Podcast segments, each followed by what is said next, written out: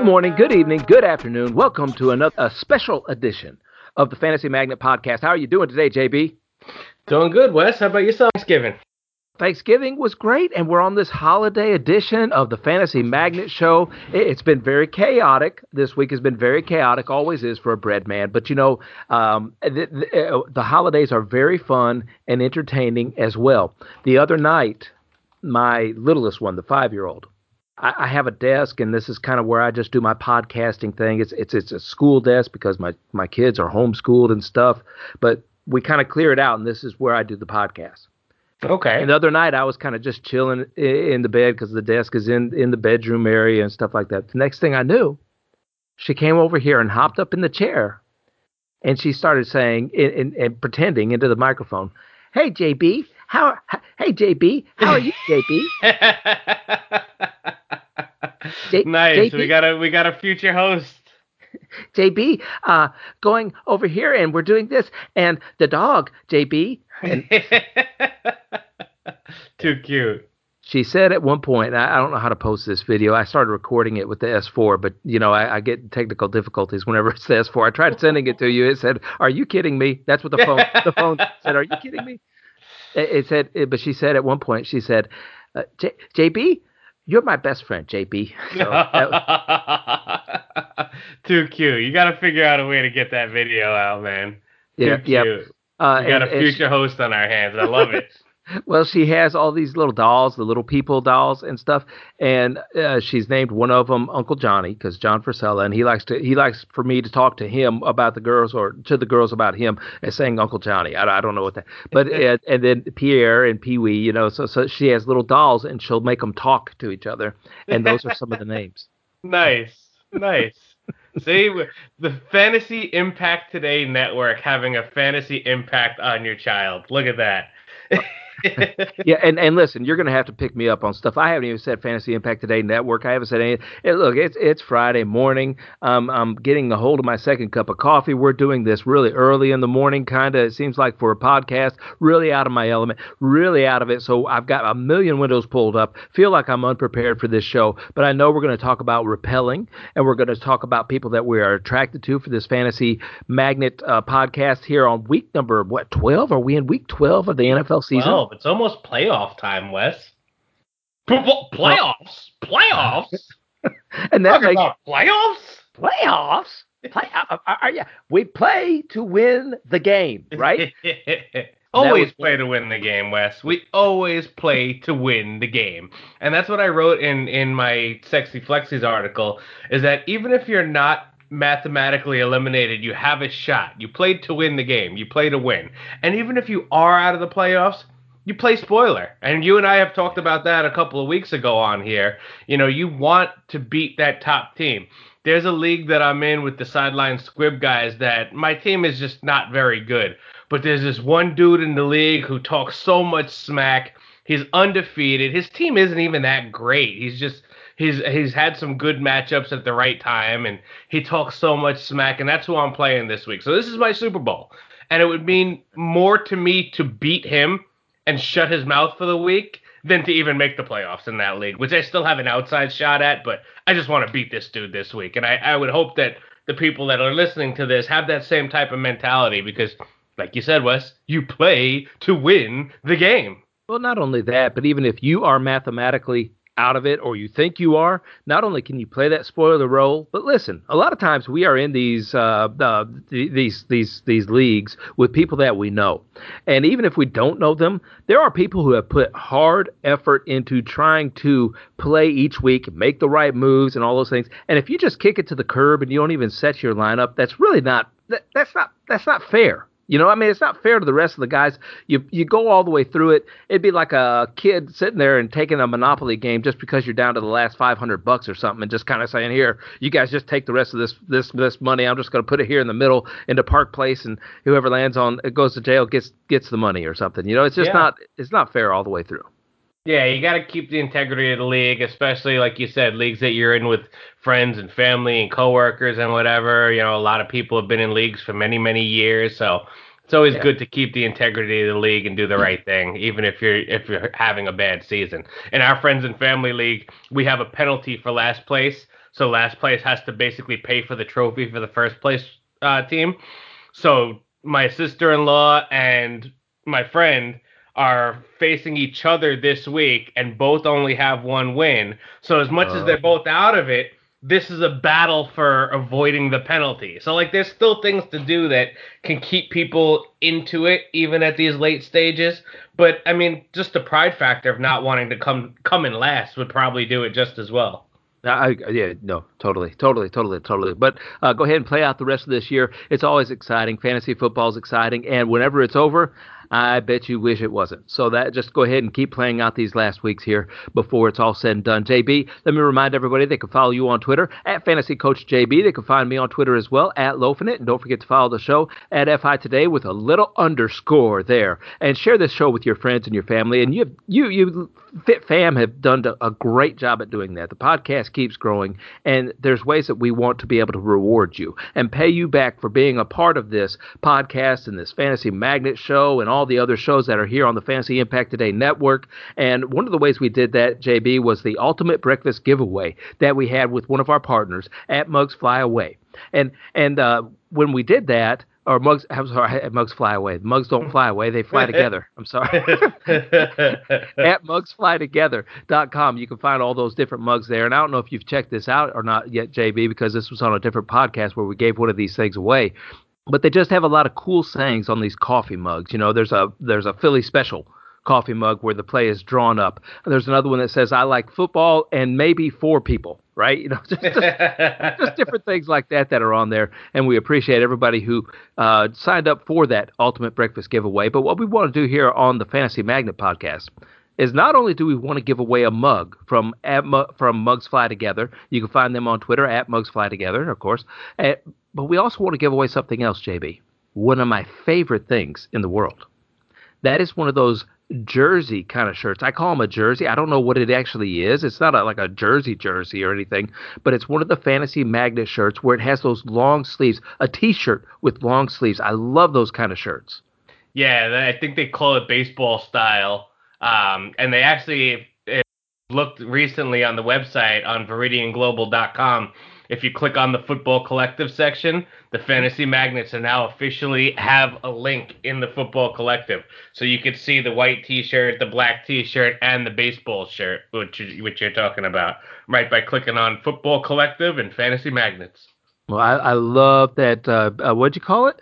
A baseball shirt. Okay, I love the baseball shirt. That is that is like my favorite. I had a I had a USC shirt like that whenever I was a kid. At least it was USC colors, so it had that maroon and that yellow. And look, your favorite color, you don't choose it it chooses you, right? and, and, there's nothing you can do about it. And I just loved the way that looked. And I had one of those shirts, and I think I wore that thing every single day. You know, nice, nice. So, so I've got one of those fantasy magnet shirts like that on the way for me. And I was sitting there thinking, you know what I want to do?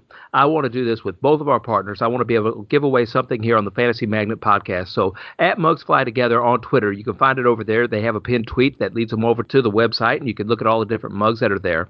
And also, Viridian Global. You can head over there as well, and you can find us over there. And I think JB, you still have it as a pin tweet on your Twitter handle at Fantasy Coach JB on how to order that magnet gear. So you can order that that magnet gear. You can also order a mug over there. For the mugs, you can type in FIT 10 Fit 10 and receive 10% discount off of any mug that you fi- that you want to buy there. And it also helps go to the show a little bit. They they also give us a little kickback there, so you're helping support the show, getting a great mug at the same time. But in order to enter the contest, JB, you know what they're going to have to do? What do they got to do, Wes? They're going to have to follow you. They're going to have to follow me. They're going to have to post what kind of mug they want Okay, so what kind of mug they want because there's so many to choose from here with all different kinds of things. There's a golfing mug, there's that Philly mug, like I said. There's all those different sayings on there as well. So they're going to have to do those things, uh, and and and when they do that, then they will be entered into the contest. It's really simple. Follow at Mugs Fly Together. Follow Fantasy Coach JB. Follow at Loafing It, and then just tell me which mug you want, and that and that way you'll be entered into this contest. That's simple enough, right? Very simple and very cool. Give the people a chance to win we always love giving people a chance to win. We did the hat giveaway earlier, and Michael loves his hat. So these cool things are, are our way of saying thank you to the listeners for all your support. You guys have really been great and supporting the Fantasy Magnets, listening to the show, and you know I get a lot of feedback from my friends. I don't know if you get any messages, Wes, but it's great. Like people messaging me saying that they're enjoying the show, and and that's what it's all about, man. We're here for you guys. Yeah, and make sure you message your friends and tell them about the Fantasy Magnet podcast or the Fantasy Impact Today network. We just really do appreciate all of your support, and so we look forward to participating in that contest with you. JB, I got a couple questions for you. Okay. I, you know, I, I know you are a fantasy football savant, right? But I don't know if you necessarily. I, I, I get lost right? Preparing for shows, podcasts, playing around on Twitter, just doing things like that. I get lost in the actual fantasy football statistics and who might be on top of things, right? Because I'm looking at matchups and I'm looking at what I got to do to win my weeks, trying to give people advice on how to win the week. But I don't necessarily, I, I, I forget about the big picture sometimes, right? So let me ask you this. Who is the highest? Is a half point PPRs, all right, half point PPR leagues. Who is the highest point total quarterback? Who is leading the league in half point PPRs for quarterbacks? Half point PPR. Well, for quarterback, I guess it doesn't matter. Um, Kyler Murray. Kyler Murray is correct. Very good job. Very All good right. job. He has 329 fantasy points. And just behind him is somebody, and I don't know if you would suspect that he'd be right there. Uh, who, who do you think is number two? Mm, I would have to guess Russ. That is correct as well. At 328, not very far behind Kyler Murray. I wonder if the same amount of games played uh, is, is right there. I, th- I think, uh, yeah, they got to be. They got to be. And yep. who do you think? Who do you think is number three? Hmm. Mahomes. That is. Oh, you one, two, three. You're wow. cheating. You're wow. cheating, JP. How am I cheating? I don't know. I was. I, I was yeah, actually gonna guess. I was gonna guess Josh Allen. I thought maybe his his early season uh, huge games would have put him up there, but I think Mahomes just I don't know. Mahomes is Mahomes. yeah, yeah. Deshaun Watson is fourth. I think that may be including his game from this week. I'm not positive on that. Uh, Aaron Rodgers is fifth. Can you believe that? One of the oh. first, the very first guy that we wouldn't look at as being like the mobile quarterback, but he's sitting at 295 fantasy points. And then comes in Josh Allen and Tom Brady with 276. Just a big fall off after that, right there. And Justin Herbert. Justin Herbert is right under Tom Brady, and we know that he missed that very first game, maybe second game. I can't I can't remember how many Tyrod Taylor played, but he's right there. Nice, nice. That's yeah. that's. Uh, imagine how that feels for the kid to be coming in as a kid who wasn't even a starter in the beginning of the year and being mentioned in the same breath and on the same leaderboard as Kyler, Russ, Mahomes, Rodgers, Brady. That's got to be pretty cool for him. That is cool. All right, give me the top running back, JB, and don't look at your computer this time. No, I'm I'm not. I mean, I I would figure it would be Dalvin Cook. Uh, Dalvin Cook is correct, sitting on top of the world at 228 points. And let's not forget, he missed a game, right? Yep. Yep. All right. Number two. Number two. See, half PPR has me wondering. Because if it was full PPR, I would, I would say almost definitely Kamara. Um, half PPR might be Derrick Henry, but he's had some bad games too. I'll guess Kamara. Kamara is correct, sitting at 223 fantasy points, just five points behind Dalvin Cook. And he, you know, Kamara had a, a, a pretty bad game last week. He got salvaged by being able to score a touchdown, but didn't. That's the first game ever. Was that the first game ever? He, he didn't have a receiving uh, a reception. A reception at all. Yep. Yep. Crazy. Crazy. Uh, uh give me give me number three. I'll go Henry then, because I was. You're right on Henry top of things, boy. If you were to ask me these questions, this would be a train wreck. You know, I mean, people would be giggling and laughing. They're impressed by you. I, there's no way. There's no. I may have gotten one or I probably. I, I may have done better than I think. But Derrick Henry is right. 176 fantasy points. Uh, that's about how many carries he has per game as well. All right, so that's. well, that's uh, why I guess him just on the volume alone, even though he's had some down games. I mean, the guy gets the rock. Yeah. After that, that it gets tricky though. I, I'll give them to you because we could be here all day. Gibson, Gibson is number, but that they're going to include yesterday's game in that one. So Gibson is right there at 165. Robinson, Robinson is wow. right there at 158 fantasy points, and then Josh Jacobs at 155. And and believe it or not, and this is including yesterday, but I think it was only three fantasy points yesterday. Ezekiel Elliott is still right there, right below Josh Jacobs, and ahead of Aaron Jones, who has missed a couple of games.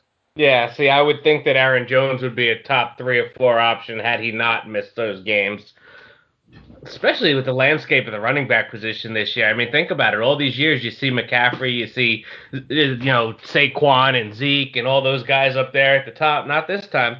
Not this not- time. You got James Robinson, who was a waiver wire add by most people, mm-hmm. at the top four. Pretty cool this year. Pretty cool if you were able to get him. oh, I'm sorry, I'm getting distracted. Uh, uh, Tompkins just did a victory lap around me just now with that zero RB. Uh, number number one on the wide receiver radar. JB. One's got to be Davante Adams, right? Yes, and he's missed a couple of games too, hasn't he? Uh, he did, but he he made up for them with like you know hundred reception games after that. yeah, he's sitting on top of the board at 176. This guy, that is number two guy, has been healthy all year. Who is that? DK Metcalf. No, your ah. first your first miss. Ah, who would it be? Oh, Keenan Allen? No, it's half point. Uh, Keenan Allen? No. Who the heck could it be? Adam Thielen? No. Who is it? It is Tyreek Hill. Oh, Tyreek Hill wow. is number two at 174. Yeah. You know what? A couple of big weeks these last few weeks definitely propelled him up there. So, yep, yep, makes sense. No, that and I wouldn't have thought that either. And I never think of Tyreek Hill as being that guy. Whenever I see somebody take him, you know, uh, late first round, early second round, depending on how deep the draft is, of course, I always think, ah, Ty- Tyreek never pays off. And then at the end of the year, I always look there and I'm like, okay, he did pay off. Is, but yeah. In, in years past, it's always big games, but he's really finding a way to find a lot of targets each and every week now. Yeah, I mean, he's an established go-to guy. The outside receivers have been hurt. So they've been in and out of the lineup. So, you know, Mahomes needs a guy to rely on, and that's Tyreek for him. Will Fuller's coming in at number three, of course, with that big game that he had yesterday. This is a contract year. I started thinking about this yesterday as I watched Will Fuller on the sideline, kind of stretching out a little bit, and I was like, "Uh oh, is Will Fuller time? Is Will Fuller going to get hurt right here? Is he is he feeling a little bit banged up?" And this year he's played so well and he hasn't missed a lot of time. If he's only missed, if he's missed any time, I think he's maybe missed a game, possibly. Uh, not not very much at the beginning of this year. But next yeah. year, next year he's going to have a new contract, and then I wonder if we don't see. Yeah, it, it's. I have a guy, uh, Tim Tim Zimmerman. He he's a good buddy of mine, and he always says, "I hate taking guys after they sign a contract," and I think Will Fuller is going to fall into that category for him. Yeah, I agree, and I, and I don't know that Houston's not going to bring in a a one wide receiver for Deshaun anyway. Like I'd love to see. I saw somebody tweeted out yesterday. I'd love to see Allen Robinson with Deshaun next year. Oh man. Uh, I, yeah, okay. I, I can't go there right now. DK DK Metcalf is next at 162, and Adam Thielen sitting there at 158 fantasy points. All right, JB, give me a give me a crack. This is going to be hard. Who's the best tight end in the league? Travis Kelce. Travis Kelce is correct. And whenever you think about it, he has 162 fantasy points, which would put him right above DK Metcalf. So he would be the third best wide receiver if you wow. exclude Will Fuller's week last week. Isn't that crazy? Wow, that is crazy. So if if they have to put quarterback tag on Taysom Hill, they need to put a wide receiver tag on Travis Kelce because yep. the next uh, who's the next tight end? Who's the next? Who's the second best tight end? Well, it's not Kittle since he's been injured for weeks. Um, I'd have to go Darren Waller. Darren Waller is correct, coming in at 109 fantasy points. Think about that. You got Travis Kelce sitting on top at 162, Darren Waller at 109, and the rest of the group is right there in that neighborhood as well as far as the elite tight ends go, JB. So it, just looking at that, what a draft day I guess a, a, winner it is whenever you pick Travis Kelce. The the thing always is, do you want to spend up for one that high? Yeah, and that's always been the question, but it's kind of been like having two tight ends at this point, the landscape of the tight end position. You talk about the disparity in points between Kelce and the next group of tight ends. So if you did pay that premium to get him in the second round, third round, it's paying off for you because uh, the rest of us are sitting here scrambling, playing rotating tight ends. So yeah, I, I, I am not even going to comment on that one, JB. Thoughts went through my head, but uh, I have not dissolved my second cup of coffee yet, so I'm going to leave that comment alone. T.J. Hockenson is number three, but we got to throw him out of that window because he just, you know, he he scored yesterday a lot of points. I guess we don't though. I mean, only what 10, 12 fantasy points yesterday. I would put him as my number three. I mean, if I'm ranking the tight ends right now, it's Kelce Waller Hockenson. Yeah, and and he's been benefited. Uh, he's he's had some benefit from Golladay being out and Amendola being out the last couple of games. So Hockenson is number three. Who do you think is number four? No idea. Um, really? Don't overthink it. I would think Hunter Henry, but probably not. Hunter Henry's around eight there. Nine. We got 82 fantasy points. Mark Andrews comes in at 100 fantasy wow. points. Mm-hmm. Okay, mm-hmm. even with the disappointing season, seeing a down year, he's still a top four tight end, and, and that just goes to show you what a mess this position is. Yeah. Uh, number eight is uh, Dalton Schultz. Number nine is still George Kittle after missing all this time at 79 fantasy points. And your guy Gronk is sitting there at number 10 right now. And and I, I said that because I wanted to go a little bit out of order. So one is Kelce, Waller, Hockenson, Andrews. And then number four, JB, is Jonnu Smith at 96 fantasy points. Yuck. See? Goes to tell you what a mess this position is. that a blocking tight end could be a top five option. Look at that. I, I bet you you would never get number five, and so I'm just going to tell you who it is, and your jaw is going to drop. Because, first of all, this goes against everything that we've been taught as fantasy football analysts. And when we went to fantasy football analyst school, one of the things they said was do not ever trust a tight end in a rookie season right? That's the number one thing they tell you. I mean, I mean that's that's like the top of the thing. Robert Tonyan, Robert Tonyan comes in right under Jonnu Smith, above Hunter Henry at 91 fantasy points. JB, unbelievable. With one good game. Mm-hmm.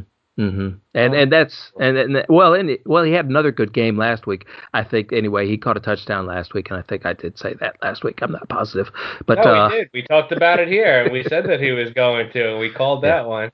Yeah. And uh, you know Logan Thomas has been a he's at 75 Noah Fant 75 uh, uh, Harrison what's the same Hurst? Hurst? I'm just going to call him Hurst because Hayden it's Hurst. early Hayden Hurst is at 77, and believe it or not, Jimmy Graham is sitting at 77 fantasy points. Uh, that's amazing to me. Whenever I look at these standings, what that uh, it, it, it almost seems like the tight end position. If we're gonna people want to talk about getting rid of field goal kickers, maybe they need to talk about getting rid of tight ends as well. yeah, and Jeff Ratcliffe talks about that all the time. Like he hates the tight end position because it's basically you know you look at after those top couple tight ends, and your tight end is a guy who's gonna go three for 32 and if he catches a touchdown, he gets you all the points. If he doesn't catch a touchdown, he gets you those couple of points. And it's the same thing every week. It's just like a a random who's going to score the touchdown thing. And that's really what it's come down to outside of those top few options. Yeah, I, I would agree with you there. All right.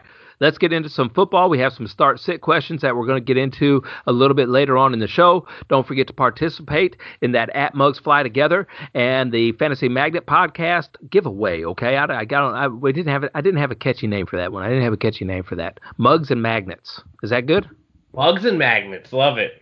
All right, that's that's a good one. All right, so let's get into these football games, and we'll talk about people that we are repelled against or that we are attracted to. The first game on our docket, JB, are the Arizona Cardinals and the New England Patriots. Uh, thankfully, Kyler Murray who we've just talked about being on top of that leaderboard, has had 10 days, I believe, to be able to rest that shoulder. He says that he's fine. They haven't even talked about him not starting this game, so I'm going to trust that he's going to be in here. And, you know, he's going against a New England Patriot defense who really is about middle of the pack nowadays. They're not quite the New England Patriot defense that we have thought of in the past, and I can expect that Kyler Murray, I am going to be very attracted to him. Yeah, I am, and and I'm attracted to that whole offense because, like you said, that Patriots defense doesn't scare me like it used to in years past. So I'm definitely going to be attracted to Murray. I'm attracted to Hopkins. I'm attracted to Kirk. Kirk is a little boomer bust, but I think that it's a good matchup for him. The New England secondary is not the same as it used to be. Gilmore will probably be on Hopkins for a lot of the time, which still doesn't repel me away from Hopkins. I think Hopkins is better than Gilmore at this point in their careers. So, um, you know, I, I, like both options there. I believe, if I'm not mistaken, I heard Larry Fitzgerald is on the COVID list. That's correct. So I think that there might be a little sneaky Andy Isabella option in there for you Definitely. if you want to pay down on DFS. Um, and even the running backs, as much as we hate that that Drake and Edmonds combo, they're usable this week. Yes, they are, and and you know, you say hate. I don't. Uh, I love my little Kenny Drake. I just don't like him on my fantasy team anymore. Uh, so that's why he's sitting on the curb right now for me. Actually, somebody's picked him up in the league and and keeps trying to make me mad about it, but I don't. I've I've I've let it go. JP. I'll let it go. But yeah, Andy Isabella is definitely going to be somebody who you could play in there. And it looks to me like the matchups aren't that great for a Christian Kirk or an Andy Isabella. We're always going to want to start DeAndre Hopkins, and I think you have to. But he's had a couple of disappointing weeks as well. And last week, now, it was kind of surprising that Cam Newton went away from Jakobi Meyers. Was that just a one week wonder, or can we trust that he's going to be looking for Byrd again? No, it was the matchup, and we talked about it on the air. I played Damiere Byrd in every one of my DFS lineups, and he helped me make a lot of money. And because we talked about it, Wes, it's going to be Jakobi Meyers getting the Bradley Roby shadow, and we always like to attack Vernon Hargreaves on the other side of that. And sure enough, Damiere Byrd had Vernon Hargreaves, and that's where they attacked, and that's where Cam Newton went to. And Damiere Byrd on that long touchdown over the shoulder catch, guess who he burnt? Vernon Hargreaves. So that's what it was. I mean, you had Meyers in in shadow coverage from Roby. So Cam, as a smart veteran quarterback, looked to exploit the weaker cornerback, and that's why we saw the Damiere Byrd big game. Now, I think that they can both still be involved in the offense, but I think the eyes go back to Meyers this week, and he becomes that target monster that we saw in the previous weeks. Uh, that sounds good. With the with the running back situation, Rex Burkhead is gone now for the year. He's on the IR now. Uh, can we expect to see a little more of Sony Michel in the red zone, or is that going to be a James White thing? Neither. I think it's in the red zone. We're going to see Damien Harris. Damien Harris, I think, has taken over this backfield as the lead back. And obviously, we know a Belichick offense doesn't have one back. So you're going to see James White. And you might see a little bit of Sony Michel mixed in. But I think Harris has really done a good job the past few weeks establishing himself as a guy who can keep that early down role, that ground and pound back role. So I think that he's pretty much taken that job from Sony, and Sony might just be a guy who comes in and spells him a little bit. And of course, you know, like we said, that that James White's going to have his pass catching role.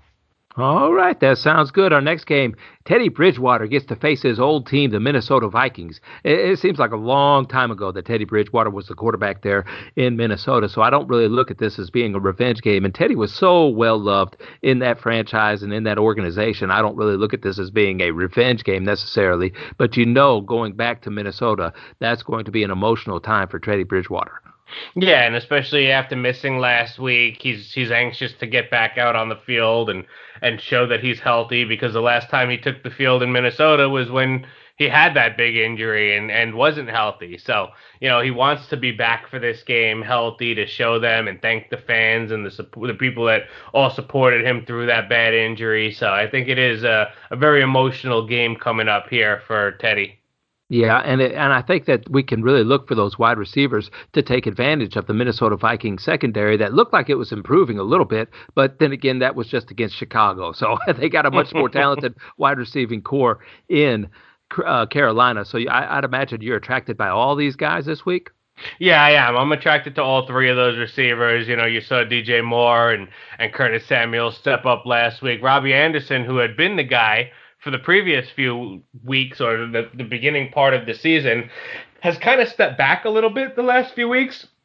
He's still involved in the offense, but he's kind of taken a little bit of a step back. I look for that to change this week, Wes. I think it's going to be an Anderson week. I think he's going to be the number one again this week and kind of reestablish himself as as Sir Per himself. So I, I'm looking for a big Robbie Anderson week this week on the other side of the ball when we have Kirk Cousins throwing the ball to uh, the Minnesota Viking wide receivers, they're going to be missing Adam Thielen. That means Justin Jefferson is going to have to step up into that number one wide receiver role, and we've seen that he's been able to handle that pressure pretty well. And Carolina's defensive backfield has not been great, even though they did shut out those Detroit Lions last week. I, let's let's take that with a grain of salt. They were missing a lot of their key players, and they were all banged up last week in Carolina. So this week, I think Justin Jefferson and how do you say that guy's name?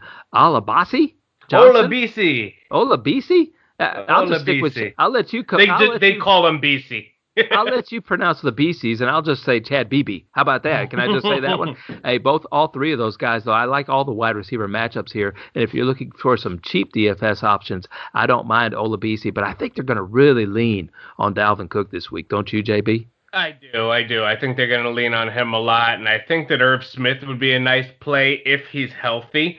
That's part of the problem though with Irv is that he he showed up with a, a groin and a back injury. I don't think he practiced yesterday, so I don't know if he's going to play. If he does play, I think he's a great option this week, and he's a cheap DFS play also and they use him split out as a wide receiver. So I think that he'd be a guy who could take advantage of not having Thielen. I'm a little hesitant on Jefferson because I don't know how he's going to be as the alpha guy.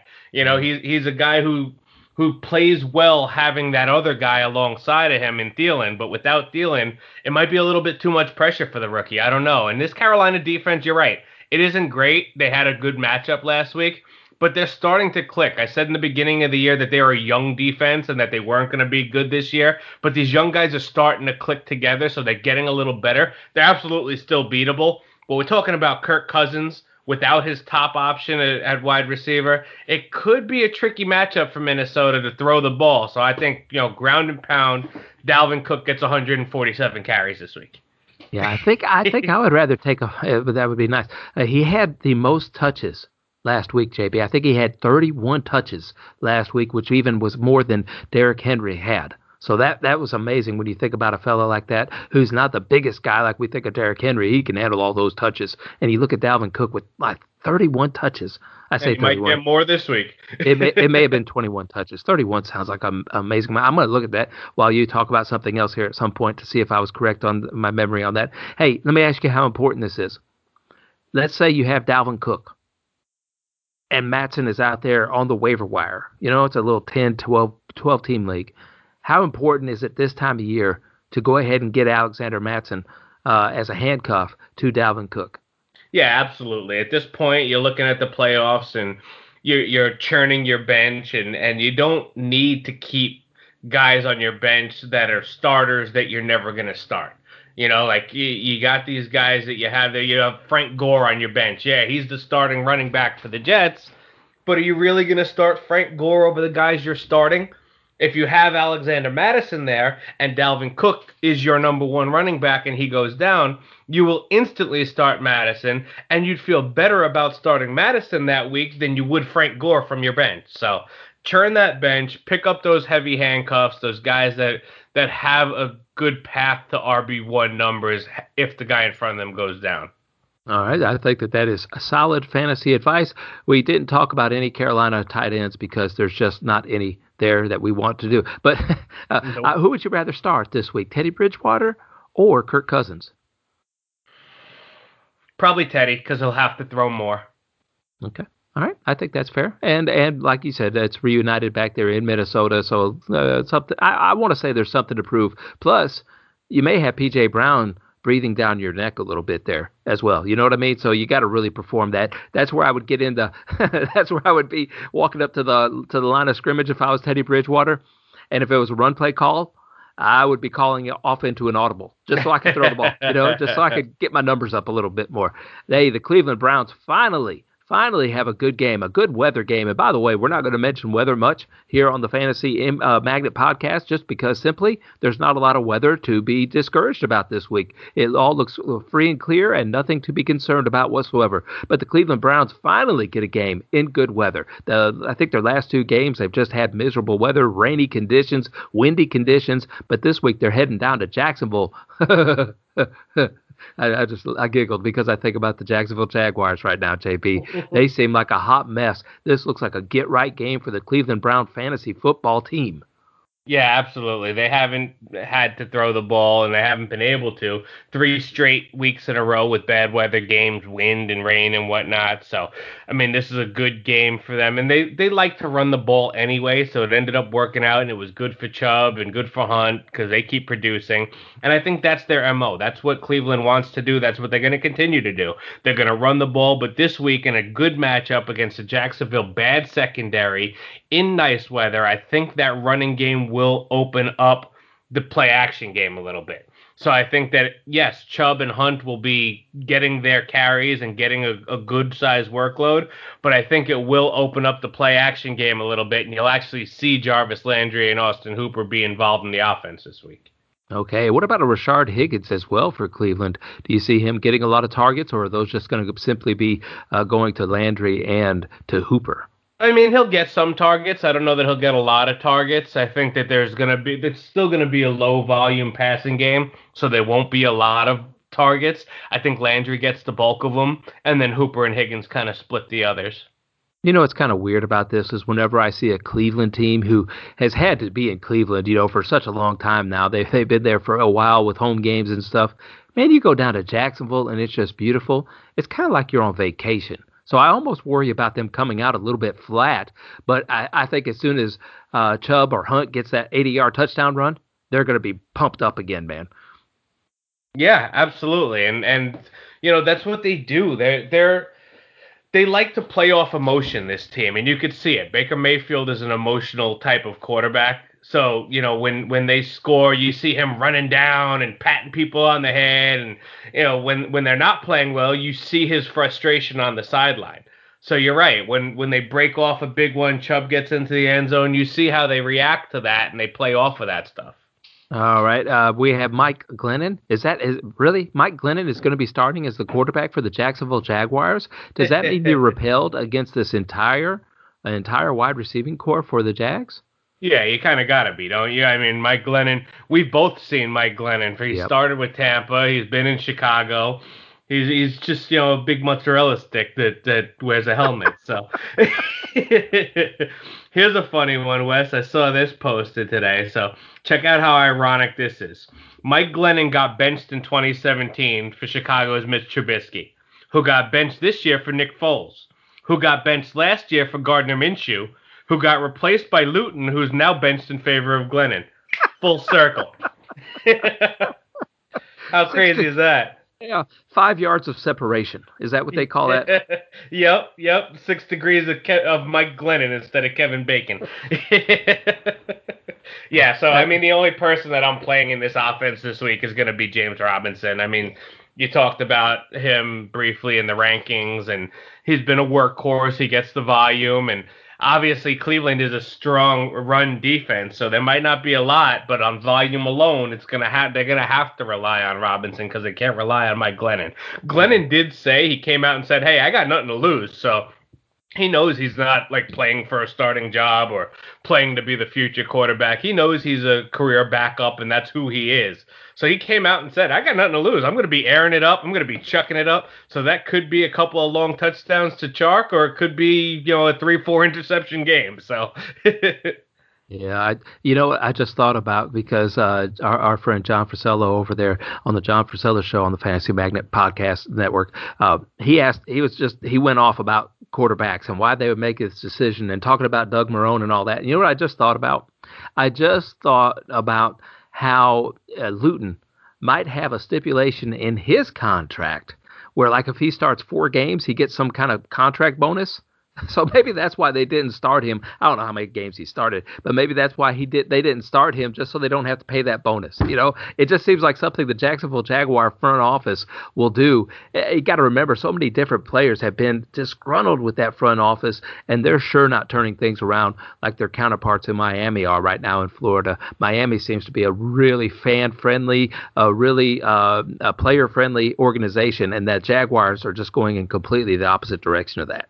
Yeah, they're a mess, and and that's a good point you bring up about Luton because it's like, why are you starting Glennon when don't you want to see what you got in Luton? So I mean, it, that might be a good point. Is Leonard Fournette and, and Jalen Ramsey and others have talked about how cheap and, and bad that front office is. So maybe that's exactly why. It's like, yeah, you know what? We've, we've seen enough and we don't want to pay the guy. So let's go with the stick. I'm going with the whole conspiracy theory that that's why Minshew would not throw it to DJ Chark earlier in the year as well because they didn't want him to get like over 1,200 yards or something. We got to we got to do a deep dive into the contracts of the Jacksonville Jaguars and see why this is going on. We are here for the people, JB, for the people. Uh, the Fantasy Magnet podcast is also here for the Las Vegas Raiders and the Atlanta Falcons. Man, the Raiders look like a good football team. It looks like they can hang with anybody. They're going to be a tough out come playoff time. This week they go to Atlanta and Atlanta's not really healthy. Julio Jones is a little bit questionable, a little bit nicked up in the old hamstring area again. And and do you look at this as just being one of those Las Vegas Raider times where they're going to run all over the Atlanta Falcons, or are they going to start throwing it through the air as well? No, I think they're going to have to throw because Atlanta is pretty decent against the run. They're not terrible against the run. So I think they are going to throw it. And Derek Carr's looked pretty good throwing the football so far this year. He's got a couple of options. Your boy Agholor is, has been, you know, productive. Even maybe it was Carson Wentz that was the problem. mm-hmm. But I mean, he does have Darren Waller. We talked about what an asset Darren Waller is, and I think this is a sneaky Ruggs game. I, I think you know, one of these days it's going to be that long Ruggs touchdown, and it could be this matchup against the Atlanta secondary that makes it happen. So, yeah, Jacobs is going to be fine. He'll be involved, but Atlanta is worse against the pass than they are against the run. So, I do think Vegas will have to throw and will have success throwing as well.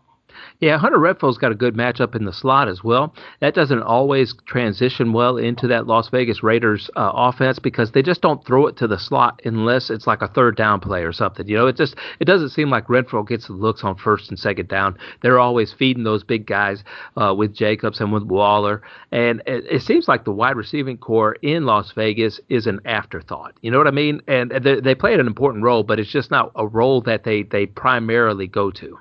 No, you're right, and they and you you said it. You hit the nail on the head. In the early downs, they don't usually look to him, but Derek Carr has said that they run plays sometimes where they call it third and Renfrow.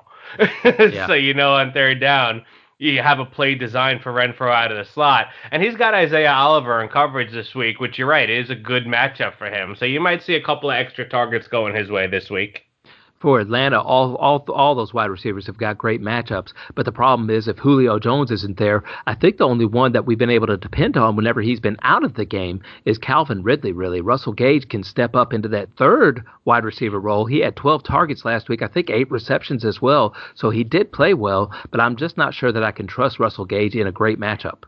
Yeah, I, I, don't know that I can either, and I can't trust the banged up Julio either. I mean, obviously, if you're in season long, if he's out there, you're gonna put him in there. But you always worry about, and they've done it before. You always worry about them letting him go out there as a decoy to take the the attention away from Ridley. So I think that Ridley is in a lock spot, and he's got a great matchup against either Trayvon Mullen on one side or Damon Arnette on the other side. I mean, it, it's a great matchup for Ridley. So I think that this is a smash Ridley week, and he'll likely be in a lot of my DFS lineups. I would agree. This is a good matchup for DFS lineups because Darren Waller's got a great matchup. So I wouldn't be afraid to, t- pay up at the tight end position as well for Darren Waller. It really seems like for the DFS slate, you got to pay up for those tight ends if you want to get some secure floors. You know, you just you just have to. Yeah, we had the cheat code last week that I was able to on FanDuel use Taysom Hill in my tight end spot, and that's why I did awesome. The part of the reason why I did awesome. I mean, I had Taysom Hill as my tight end, I had Damiere Byrd as my wide receiver three, and I paid down for the Carolina defense. So I had a really good week. Hey JB, our next one are the Los Angeles Chargers against the Buffalo Bills in Buffalo. What a great quarterback matchup this is. I, I can imagine Josh Allen looking at Herbert and just thinking, wow, that looks like me from a couple of years ago, you know, but that kid's got a little bit better accuracy than I had. so, uh, look, uh, Herbert against Allen, this is going to be something that we're going to be able to look forward to for years to come.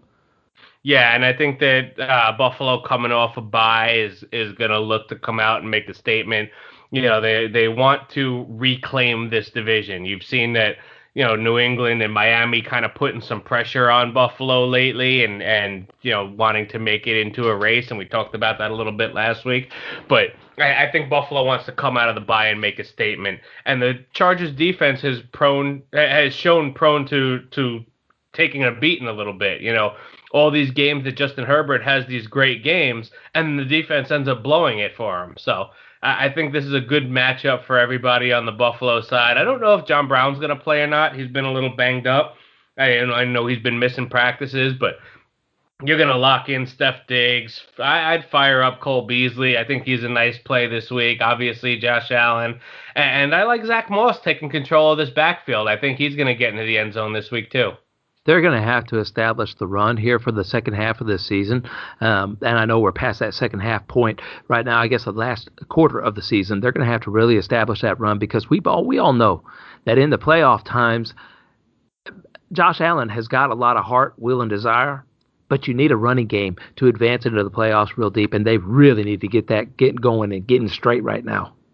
Yeah, they do, and and I think Moss is the guy, and that's what they've kind of you see the needle kind of going that way throughout the season, and I think now even more so coming out of the bye, they're going to be ready to hand the reins over. You'll still see see Singletary involved. It's not going to be a complete, you know, turn it over to Moss, but I expect to see 70-30 towards Moss's side. Well, who would you rather start in this game? Would you rather start with Josh Allen or Herbert? Um, probably Josh Allen. I, I just think coming off a bye, they're gonna they're gonna look to have a good game, and this this Chargers defense doesn't scare me at all, whereas the Buffalo defense is a better defense. If you could only start one, would you rather start Keenan Allen or Stefon Diggs? That's that's close, but I think I'd have Keenan Allen a couple of slots ahead of Diggs. Okay, all right, a lot of volume. 19 targets right. last week. 19 targets. Come on, man. 19, what are you doing? All right, targets. That's more targets than a dartboard gets on a Thursday night at your local pub. You know? yeah, man. He's definitely a go-to, and he has been for years. One of the most underappreciated wide receivers in the league. He's just a target monster, and he's a reliable pass catcher. Do you think that we can start Hunter Henry this week with confidence? Because it seems like it's it's up and down a little bit. He doesn't, you know, the Buffalo Bills aren't great against tight ends, but at the same time, they're not all that bad. No, they're not. But I mean, they're. I think if I'm not mistaken, that the Chargers are like one of the worst tight end cover defenses. Um, so they let up a lot of points per game to the tight end position. So I think that Hunter Henry is a good start. If I'm not mistaken, I believe I read that in Andrew Cooper's article, our boy Coop, um, that it is a great matchup for Henry. So uh, I think that the Bills have a uh, linebacker that's still on the IR, and that's why it, it's a good matchup for Hunter Henry this week. I got to get Coop to tag me in those tight end articles because I really do like Coop's work a lot. Uh, you can find him on Twitter. What is it, Andrew Cooper? At Coop A Fiasco. Oh, that's right. It is Coop A Fiasco, and he's got he's got like the basketball thing. He had that up whenever we were we were talking to him this uh I think this this summer is whenever we talked to him, and I just remember something about basketball. I don't I don't know what it was. yeah, and and he writes for Fantasy Alarm, so I, have been a Fantasy Alarm member for years, and I always I always check out his tight end articles because I mean he's a grinder, man. Coop is one of the hardest workers in this industry, so I always respect what he does, and he's one of the co-hosts on the pod on the live pod that I do Monday Day is a good friend of mine, so always respect his work. And when he says to look at something, I look at it a little deeper.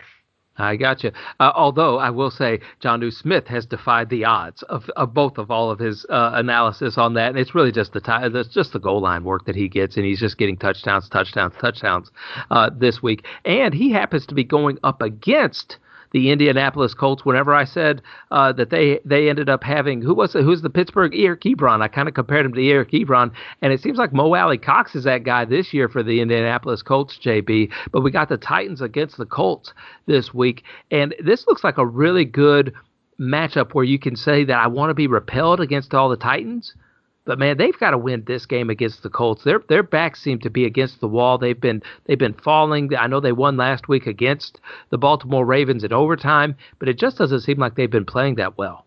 No, they haven't, and I think it all stemmed from the Taylor injury, which really shook up their offensive line, which was their bread and butter.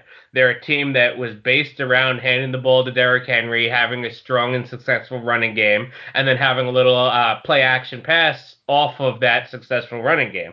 So without that successful running game, it kind of takes the whole game plan and throws it out the window. So you know it's it's tricky because I don't know what to expect out of them. I don't think that they're a contender. I mean, I think they're more of a pretender that has a chance of making the playoffs. But I think Indy's a better team than Tennessee, so I don't know that Tennessee gets back on track this week against that strong Indy defense. I know that John, uh, that uh, that Brown is the uh, wide receiver to own. He's the most explosive wide receiver. It feels like, but Corey Davis just seems to have a solid floor as well, but just not as high of a ceiling. Yeah, and Corey Davis is a red zone guy, so if they do get into the red zone and don't run some fluky freaking end around for Jonnu Smith or something, it's gonna be Corey Davis that they're looking for in the end zone. Um, you know, I, I can't, man, I can't with this with this Jonnu Smith stuff. I mean, he's he blocks on over 16% of the passing plays. So it's the fluky stuff. He's not even on the field for a lot of the passing plays that the, that, the, that they play. Last week, here from Coop's article, directly from Coop's mouth. Last week, the Titans ran 38 pass plays. Jonnu was out there for 28 of them, and on four of those, he was asked to block. So for a guy that costs what he does in DFS, and and people look at as this tight option, he doesn't have the usage. So I mean, yeah, these these he's he's been boosted up in the rankings, like you said, because of these run plays and one yard play actions. But the Colts are really good against the tight end. It's gonna be a disappointing week for Jonnu owners, and it can translate to Corey Davis getting the look in the red zone because Indy's good against the tight end. I'm with some of our Magnet podcast listeners, JB, and I have taken Jonnu Smith just because of his rushing upside. So that's what we are all on board for. Hey, on the Indianapolis Colts side, Michael Pittman Jr. looks like a solid wide receiving option for Philip Rivers nowadays, and almost his favorite one as well. I don't know though that we want to start him against this Tennessee uh, defense, or, or are you very confident in him? I'll still start Pittman. You know, Malcolm Butler's not the corner that he used to be. He's still pretty good, but I mean, I, I think Pittman has established himself, like you said, as the go-to receiver for Philip Rivers. You know, I think that you can trust him as a you know low end wide receiver too or a flex play this week. I think it's not the best matchups for him, but I think that he'll get the targets to be productive. So I will stick with him. JB, rank these uh, tight ends for me. Jack Doyle, Mo Alie-Cox, Trey Burton, or Jonnu Smith? Do I have to? they're all fluky plays, right? I mean, they're, they're all touchdown dependent. Uh, none of them are really solidifying themselves in the passing game. So it's just one of those things where, yes, yes, you can take a flyer on any of those guys, but it's also one of those things where, like, man, are there not any better options out there? Now, it really does seem like the Indianapolis Colts have got a good matchup as far as tight end matchups go, uh, but I just don't know that which one is going to do it this week. Yeah, and, and I really don't want to trust any of those guys or start any of those guys. What I love about Mo Alie-Cox is just how big he is. Oh. So if you, if you you know you put him in and you let him line up in the slot, and he's lined up against a cornerback I mean, this guy is humongous. He's 6'5", 270. Like he's a basketball player. He was a power forward at VCU that was awesome and dominated the boards. So imagine him up against a 5'10", 220 cornerback. He's 6'5", 267. Philip Rivers just has to throw a fade up for him. Let him box out and grab that touchdown. And that's why he's such a big red zone weapon is because he's 6'5", 270. I mean, I I'd love it. If you're Philip Rivers, think about that. You got a guy 6'5", 270 that could just take three steps and box out. I'm throwing him the ball in the red zone. I'm throwing it to him. Yeah, but it, it just doesn't seem like it's that thing that they want to do. What about in that backfield? For the Indianapolis Colts. I know Nyheim Hines is one of those guys that everybody loves to watch and everybody loves to have on their fantasy teams because they root for him so hard whenever they watch him play football because he's a he's a little guy. You kind of root for those guys and he has those big explosive games. Last time against the Tennessee Titans is one of those explosive games where he had 20 something fantasy points. Can we count on that again this week or are they just going to run heavy with Jonathan Taylor to expect that much out of Nyheim Hines? Well, and that's the thing. We don't know what to expect from this offense as far as the running back goes because you saw Jonathan Taylor after everybody wrote him off have a big game last week. And both times that they've given Jonathan Taylor 20 plus touches, he's had two great games. Mm-hmm. So I mean, and and I think it was John Hansen on Sirius XM in the morning that said he's a volume running back. If you just give the guy the freaking ball, he's gonna do something. If you give him four carries, then he's not going to be able to get into a rhythm, and that's why he hasn't been productive. And it, there could be some truth to that. So I don't know if Indy saw what he did last week and says, all right, we need to get this guy some volume. We need to just keep him as a feature back and let him get some momentum. Or if they continue to go with, you know, their little committee and we saw Hines, like you said, have a good game against Tennessee last time. I just think that Indianapolis defense kind of controls this game, so they do want to be a run first and defense heavy game. So if I had to rank them, it would probably be Taylor first and Hines second. Yeah, and I'm not I'm not that repelled against Nyheim Hines. If you have to play somebody, maybe you got some injury concerns, some COVID concerns and stuff. I would always put Nyheim Hines as a flex role because it is a boom or a bust option. And even last week when he didn't do very well in fan, for fantasy purposes, he still had red zone targets and he had some of those almost touchdowns. They got called back on one of the Indianapolis Colts. What they had 50 holding penalties, I think, called against them last week. yeah, pretty much. They had so many holding penalties last week, and they still were able to dominate the game. If if if if there was a game that needs to be a poster or a blueprint for the referees trying to put the fix in on a game, that was the game, man. Because you know we've always heard those things where they're able to call a holding penalty on every single play, and last week they just did and that's how that's how it was. really messed up the flow of the game and everything too. And and I think I even heard Philip Rivers say, "Come on, man, you got to call another holding penalty on that play too." that's oh, a pretty good Philip Rivers. Hey, man, come on! Don't you think that you're going to step in some dog do at one of these points? Golly gee! come on. I got a bolo tie for you if you're just going to quit calling these holding penalties. Miami Dolphins going to the New York Jets. JB, the New York Jets really haven't stopped playing. I don't, I don't, I don't know what's going on. They're, they're, they're, they're you know, they're still playing Sam Darnold. Frank Gore is still giving you 110 percent. I wish they would release him and allow him to go to a team that has some kind of shot there. I think he has said this is his last year, has he not? I don't know that he said that. Did he? I, I, I thought I heard that from somewhere. I could be completely wrong on that. I just I wish he had a shot with somebody, man. Why why are we why is Frank Gore in his senior year uh, the, on the New York Jets? I just I just don't get it, and he's still being somewhat fantasy productive, JB. That's what I think is cool about it, because yeah, as much as you'd like to see him go to a team that has a chance of winning a championship, he'd be a nobody there. He'd be a guy standing on the sideline. Whereas now in you know his age 57 season, he's still a, starting running back in the NFL. Who would have thought it? It was pretty cool. I was actually listening to Sirius XM yesterday as I was driving doing some errands, and they had Clinton Portis on. Do you remember Clinton Portis, the former oh, yeah. uh, University of Miami standout, who talked about sharing the locker room with guys in college like Frank Gore and McGahee. so I'm thinking about, him like, he was in college with Frank Gore. And how long has Clinton Portis been out of the league? I think he's like 40 years old. And Frank Gore's the starting running back for the New York Jets. yeah, that, that that wow, that's a long time ago. That is wow. Wow, and speaking of Miami Dolphins, though, I think Tua Tagovailoa, it looks like he is going to be able to start. But JB, there, there, there's that smoke about his thumb, the smoke about being injured. We saw him get replaced by Fitzpatrick in the second half of the week last week. I almost want to say that this is a Miami Dolphins smokescreen about about uh, Tua starting this week. I, I almost want to say that, that I think Fitz is going to get the start, and they're going to say that Tua is just not healthy enough. You think so?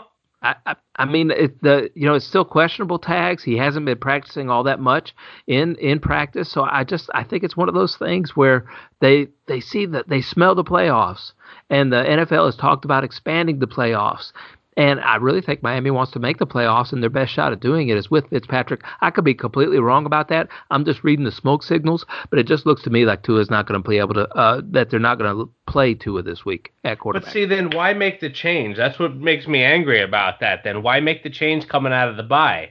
You know, you you were competing for the playoffs at the point that you went into your bye week and decided to change over to Tua. So you were telling us that you thought he was good enough to continue that playoff push and be your quarterback of the future. So now two weeks later, you're going to decide that he's not and go back to Fitz. I, I don't know, man. I, it's confusing to me because when they pulled him, I thought he was hurt, and we talked about it on the live pod Monday, and Linda said the same thing. Chubb came down on him, thought that he might have hurt himself, but when yeah. they came out the next day and said it wasn't injury related, it's like, what are they doing over there? I think I think Flores is just confused and he doesn't know what to do. Well, and it's it's a tough situation, and maybe it goes back to the contract situation again. maybe maybe maybe Fitzpatrick had some kind of stipulation in there about ten games started or something like that. but no, I, I think that he did get banged up in that game, and they were looking for a spark. I'm just talking about the smoke signals this week. It, it I just don't know about Tua's health. I think they probably stick with him if he was healthy uh, against the Jets, just because it is the Jets. But at the same time, if it is Fitzpatrick, let's let's just go two different scenarios. If it's Fitzpatrick you're really fired up about the Dolphins, right? Especially against the New York Jets where he has bench game, and I would love to start Fitzpatrick in that kind of matchup. Yeah, obviously. I mean, you could say half of the league is a revenge game for Fitzpatrick, okay. but but yeah, I mean, with Fitzpatrick, at least you'll know there'll be passing volume. With Tua in there. You don't know how much volume you're going to get out of the passing game, but you'd love to be able to use this Miami offense against this Jets defense. So yeah, I'd, I'd, I'd hope we get some clarity today so that we know what to do with them. If it is Fitzpatrick, it's an upgrade to everybody on that Miami side of the offensive ball, I believe, and especially DeVante Parker, who has a good matchup this week uh, against Bryce Hall. Yeah, I love Parker's matchup this week. You know, we kind of saw what what happened to the Jets last week with the Chargers passing offense. So I mean, the the Jets are obviously they have the record they have for a reason. So they have a couple of good young guys in in their defense, but not enough that's going to stop a, a, formidable passing offense. I love the the matchup for Parker this week. Uh, we got to get anybody coming off the IR for a uh, healthy dose in that backfield in Miami this week. I don't think so. I think it's still going to be Ahmed. I know that uh, Gaskin has been practicing a little bit this week, but I don't think he's going to be ready to come back yet. So I think we're going to get another week of Salvon Ahmed. So I, I, think that you could fire him up against this Jets team as kind of a last hurrah for him as well. Are you attracted to Gesicki this week? Man, I always try to be attracted to Gesicki, and it's it's let me down a lot this year. But I think against the Jets team, he definitely is a viable option if you need to stream a tight end and once again, a much more valuable valuable option if Ryan Fitzpatrick is named the starter this week for the New York Jets.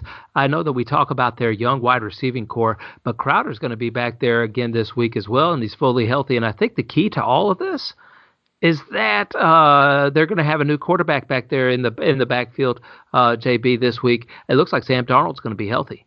Yeah, which is good for them. You know, you want to see that at the end of the year. You want to see a few games of Darnold, you know, as a team who's likely going to have the first round pick or the the number one pick, you know, with as bad as they are, as long as they don't win another game, they're they're going to have that option to take Trevor Lawrence. So they want to see either if Darnold is tradable and you know kind of give him an audition to see what you can get out of him, or if he actually has some potential. I don't know that anybody really knows if he can be a starting quarterback in this league or not. You see some flashes and I, I, do like the weapons that the Jets have. You know, you talked about the guys on their passing attack. You know, obviously Crowder's a PPR machine, and Perriman and Mims on the outside have both looked good. So for a team that has zero wins, they have a lot of weapons on offense. So I'd like to see Darnold back there behind center, able to use those options and see if we can get that offense a little bit fired up, even against a pretty good Miami defense.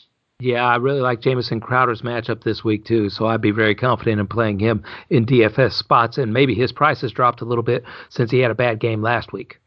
Yeah, he's a good matchup and a, and a good price tag. I would I I would think that they're not going to run the ball a lot. You know, Gore's going to get his carries, but Miami's pretty good against the run. So I would look at, at Crowder against Nik Needham out of the slot, and, and even Perriman on the outside against Jones is, is not a great cover corner. Byron Jones is not as good as he used to be, and, and I think Xavier Howard will be on the other side with Mims most of the time.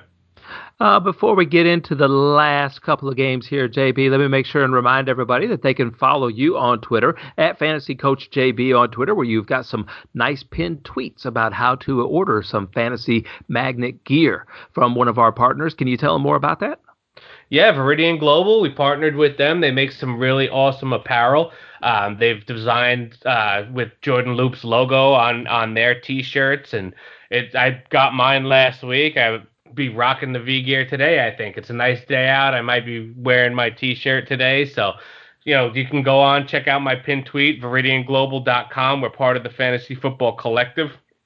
So even if you want to browse their website, they got a lot of really cool T-shirts, a lot of ones that that are uh, around different players. Like I have a DK Metcalf type shirt that's like a coffee logo, decaf. So they do some pretty cool plays on on players. So check out ViridianGlobal.com. You can go to Fantasy Football Collective, click on Fantasy Magnets. That's where you'll find my gear. But it's a great partnership. They they love. I love working with them, and I'm very happy that that we've partnered up with them, Wes very comfortable shirts too by the way very comfortable some of those comfortable kind of shirts that really massage you as you walk i believe that's that's how i feel like whenever i'm walking around and at mugs fly together is also another partner here and we've partnered up with both Viridian Global and at mugs fly together to be able to give away a magnet mug giveaway right? So we're going to couple a baseball jersey with the Fantasy Magnet logo on it, and whatever your choice is from at Mugs Fly Together, we want to give that away. All you got to do in the the the, the contest details are going to be there on the tweet that we put out and also in the show descriptions as well. You can also uh, find that there, and I'll, I think I'll pay, I'll probably pin that on this one and also at the FI today with a little underscore t- uh, Twitter handle on Twitter. I'm gonna I'm gonna pin it on both of those so that people can find out how to enter this contest. But what you got to do is you got to follow Fantasy JB. You got to follow me as well at Loafing It on Twitter, and you got to follow at Mugs Fly Together, and then just tell us which mug you would like, and you will be declared the winner sometime next week. It seems to take a week to be able to get enough entries in and and allow everybody to be able to have a chance to enter is what I should say. So JB, that sounds like a fun contest to do. Not only do you get a mug, but you also get a nice shirt from Viridian Global. Sounds good to me, man. That's a nice contest. We it love is. our listeners. Oh, I do. I, I love listeners. I love the the Fit Fam as they help us grow, continue to grow. Hey, if you haven't shared the show yet, make sure you do. Tell somebody to head over to Anchor FM. They can find the podcast there on whatever listening platform they like to. Uh, platform. I said platform. Well, platform. it's a platform. Just pat it. They can find whatever listening platform they like to listen to podcasts on right over there on Anchor FM, and then subscribe. Ask them to subscribe to the show. Also, they can leave a review, slap those stars around for us. That always helps us out a lot. And speaking of helping out somebody, I think the Cincinnati Bengals have tried to help out the New York Giants continue to have their upward swing to dominate that NFC division that they are in. They are at three and seven right now. A victory puts them tied with the Washington football team JB, uh, and they are facing a Cincinnati Bengal team who has called up a quarterback from their practice squad to take over their team. Yeah, well, we, we saw a little bit of Ryan Finley once Burrow went down, and we know he ain't it. So, I mean, it's not like Brandon Allen's much better, but there's only one way to go from Finley, and it's up, and it might be, you know, like a quarter of a step up. Brandon Allen, we've seen him last year at, with Denver, and, and he was trashed then, and I think he's going to be trashed now. So the Giants defense is a very attractive defense to start this week if you're streaming defenses. I know I'm starting them in a couple of places, and I'm going to be repelled by the Bengals passing game now, or pretty much the offense as a whole, because I don't know that they're going to be able to get things going here with Allen under center. What do you think? I don't know, man. There's a reason why they brought Allen up, and maybe he has a good, I don't want to say a connection with the team because they, they he's not going to have a connection with the first stringer since he's been on there on the practice squad, but maybe he's got something up there that they want to, uh, that they think that he can prove, and they just want to take a look at what they have. I, I, I want to say no. I went out and picked up the New York Giant defense last week uh, on Sunday night, I believe, or maybe it was Monday night. Monday night when you were on your podcast, I had just done that, and I kind of I, I texted it to you guys because you guys were talking about the sneaky little moves that you can make before Monday night football as far as free agent moves go. And I went out and picked up the New York Giant defense uh, before I asked you that question, and as I knew the I knew the matchup with the Cincinnati Bengals, and when I saw that they were going to make a move at quarterback, it didn't scare me away one bit because you know the NFL game is just so fast, and the New York Giant defense is so good right now. They they're they're really really good, and they've lost so many close games just because they're a growing team. I think they're a young team, and Daniel Jones is just continuing to mature as a quarterback. I like I like their I like the Giants' outlook for the rest of the season. I don't know why. I have no idea why because their their defense has a guy like Bradberry who's a playmaker. Their their tackles are pretty good. They have a good linebacker in Blake Martinez, so they have some pieces. Um, you know, I, I think that their schedule is very favorable the rest of the year too. So I do think the Giants can win that that junky division. Um, but just I think that this matchup, their their weakness is in the in the slot, right? Darnay Holmes is, is a weak slot cornerback, and that's where Tyler Boyd plays. So if you need to Boyd, I do think that you can. I am afraid of Higgins because Higgins was was making that connection with Burrow as his his main outside receiver. But what I will say is that what we saw from Brandon Allen last year in, in Denver was that he did like going to Courtland Sutton as his main outside receiver. So there might be a little bit of hope for Higgins. I'm just going to wait and see one week where I can if I have Higgins on my team. If I have another option, I might want to start him this week and kind of hope, and then maybe next week plug him in if you see a good rapport. Yeah, it really looks like Sterling Shepard has got a nice matchup this week for the Giants, and he might be the wide receiver to own just because it seems like uh, going to be a plotting time. Why not give Wayne Gallman as many carries as he can handle, kind of a thing, you know, this week? And they, they just need the first downs, and it seems like Sterling Shepard has turned into that that wide receiver that uh, Daniel Jones has been able to trust on third down conversions. Yeah, and that's the stack I'm going with for my main DFS lineup this week is going to be the Giants stack. It's oh. going to be Daniel Jones, Sterling Shepard, and originally I was doing Jones, Shepard, and Engram. But then I said, you know what? Gallman has a great matchup because the, the Bengals are really bad against the run. Mm-hmm. And Gallman's been really productive. He's played mm-hmm. a bunch of really good running defenses, and he's still been productive. He's still been getting in the end zone. So I think this is a smash spot for Gallman, where it's his best matchup since becoming the starter. So I'm going Jones, Shepard, and Gallman as my giant stack, but I'm not coming back with any Bengals on the other no, side. no, I, I, don't blame you at all. Uh, I've I've set some some Yahoo lineup that I had the other day, uh, and I was just looking through it, and I, I didn't play the entire DFS. So I kind of looked at it, just looked at it, and the Giants were the second highest priced defense on that Yahoo slate. So I think the Giants defense will also be a good play to all DFS slate that you're playing in, JB.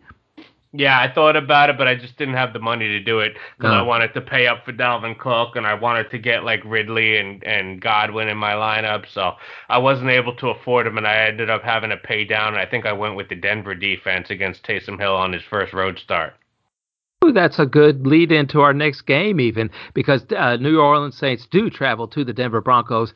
And w- look, this is a tough, tough game for the Broncos, and they have been a fourth quarter darling, a fourth quarter fantasy darling this season, it seems like. But I don't think that they could do that again against that New Orleans Saints defense, which has really, really stepped up and became uh, just a, a tough front line. Yeah, that Saints defense has looked really good. They've been getting a lot of pressure. I hate Cam Jordan as a person. I just think he's a dirty player and he's a smack talker. I just, as a Bucs fan, I don't like him. But he's just, he's a really good football player, and and he gets a lot of pressure, and and you know he's got some help up front, and they have been a really good defense lately. So, you know, you got to give them credit what credit's due. They got my guy Kwon Alexander now at linebacker. So, you know, he's a hard nosed defender. And I don't think that locking this this Broncos offense will find much success here against this defense. I don't either. And they, they, they ran the ball really well last week, but you just can't run against New Orleans. And that's just going to put them behind, behind, behind. So that's really one of those crazy little things that's going to be going on this week. You can't trust any of the wide receivers uh, against this tough Saints defensive backfield as well. My question is, is do you think Taysom Hill is going to have a good week like he did last week? Or, uh, you know, is he going to kind of slide off here in Denver? Yeah, I don't know. It's it's his first road start. It's going to be colder weather. It's Denver, so you know you got that altitude that could be an issue for him. Um, Broncos defense has been pressuring quarterbacks a lot. Their last seven games, they've had 24 sacks. So I think that they're a pretty formidable defense against a, a quarterback that doesn't have a lot of experience in his first road start. I think this is going to be a really low scoring game, Wes. I don't think mm-hmm. this is going to be an exciting one from fantasy perspective. I know you got to put Michael Thomas in there since he saw 51% target share, I think, last week uh, with this, and Taysom Hill just really looked to be closing in on him. But man, his his accuracy is not great. I, I know you got to start Michael Thomas just because of how many targets and how many receptions he has last week, but I don't know that I really am attracted to him. No, I mean I think that Taysom Hill's quarterback style fits Michael Thomas. You know, little quick short passes. He's not going to be a guy who goes two, three, four reads, goes for the deep ball very often. He's going to be a guy who you know one read, two reads, and hits a short pass, which is what Michael Thomas likes to do. That's how he's excelled as a short pass, you know, quick quick slant guy. So I think it's going to work out. He's going to get targets. I will stick with him. Um, but again, this I think this is going to be a low scoring game. So yeah, you stick with him, but I, he's not a guy I'd pay up for in DFS this week. But you're starting him in your season logs for sure.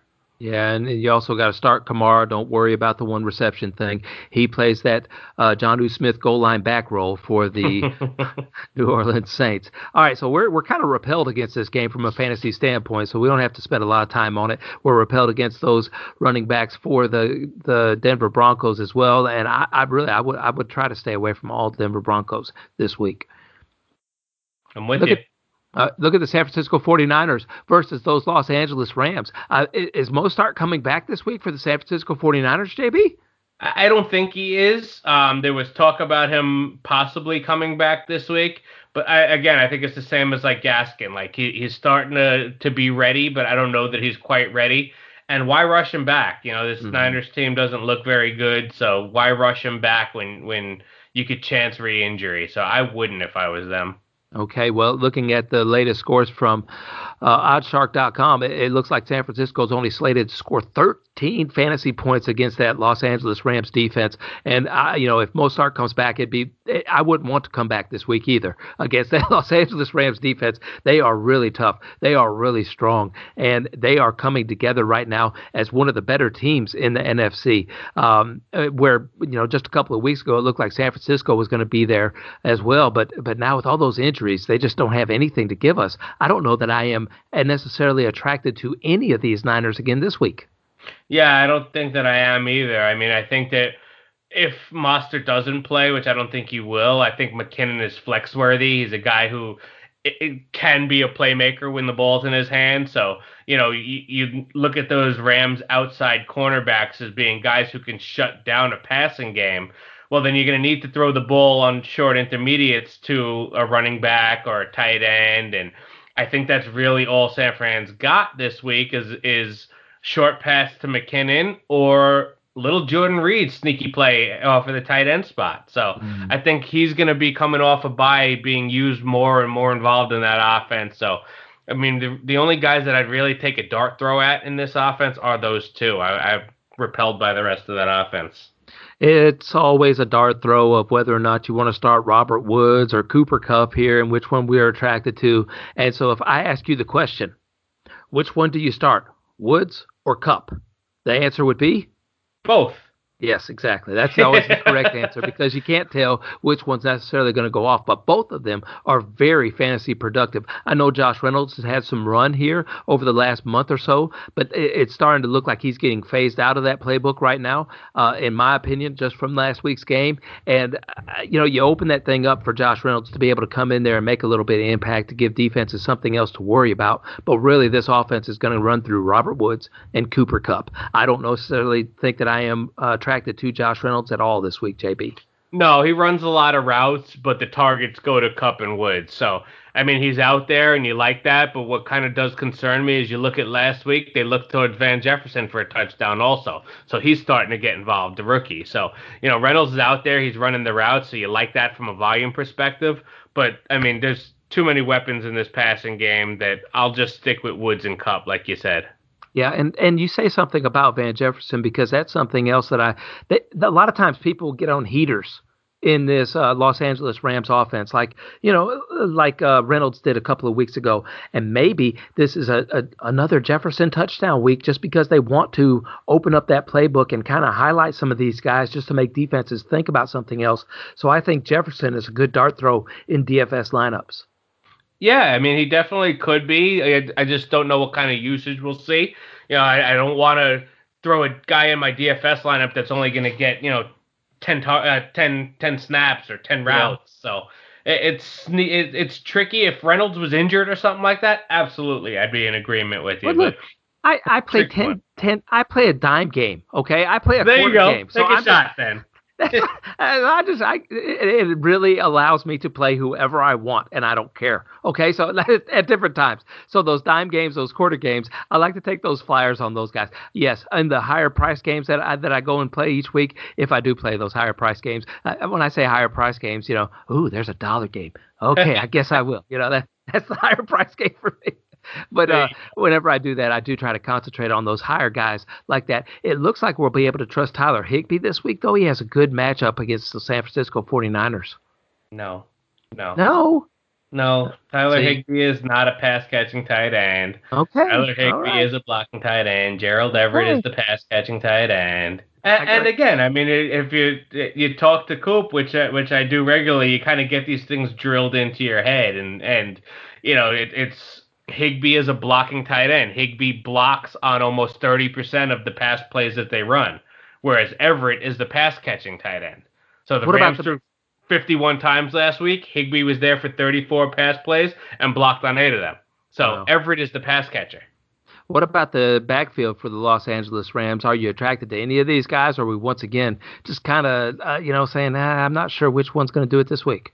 Yeah, that's that's how I feel about them. You know, if you got to start one of them, you're still kind of going with Henderson, but I don't know that I trust them. And, and in a league where I have a lot of running back options, when Henderson's kind of been my flex guy, I, I'm not sticking with him this week because I just I don't know what they're doing there.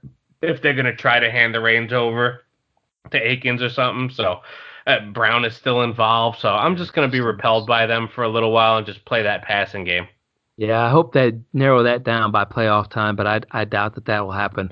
Uh, I, that Los Angeles Rams backfield is a fantasy mess, but they're playing they're playing pretty good, and that's accumulating wins for the Los Angeles Rams. The last game in the afternoon days before the primetime matchups, the Kansas City Chiefs are taking on those Tampa Bay Buccaneers, JB, and and this is one of the higher games as far as a point total goes. This is 56, just because Kansas City's in there. Look, is this going to be a, a game where Tampa Bay doesn't show up against one of these big kind of contest, or is this a game where Tampa Bay comes in and just lights it up again? Well, Kansas City's defense isn't very good, so they can be lit up, and I think that that's what the Bucs will need to do to have a chance of winning this game because you know that Kansas City is going to put up points and you you made mention of Tom Brady being a top seven fantasy quarterback this year. He's got a lot of weapons on this offense, and they're going to need to score to stay with this Kansas City team. You know, we've seen the Bucs in primetime a lot this year, and they've been a pretty big disappointment in these primetime games. You know, they've really buckled under pressure and, and lost to even bad teams like the like the Chicago Bears in prime time. So easy now, buddy. I think that Brady's going to need to get this offense going. I think they're going to want to have a little bounce back redemption game after a disappointing game last week against the Rams. So I, I, I'm going to fire up pretty much every offensive player on the Bucs passing game because they're going to have to score to keep up with Mahomes in Kansas City. Godwin's my favorite. Godwin has the best matchup out of the slot. I think Evans is definitely in play as well. Antonio was getting a lot of targets last week, so all three of those guys are in play. But Godwin's my favorite this week because as much as we love Honey Badger as a defensive player, he's not a great cover corner or cover safety, and that's who usually plays the slot, and that's where Godwin runs most of his routes. So I love Godwin this week. You talk about in the passing game for Tampa Bay, and usually that's a Leonard Fournette uh, flag for me to play him. But this really looks like a Ronald Jones game as well because the Kansas City Chiefs defense is just not that stout against the run either.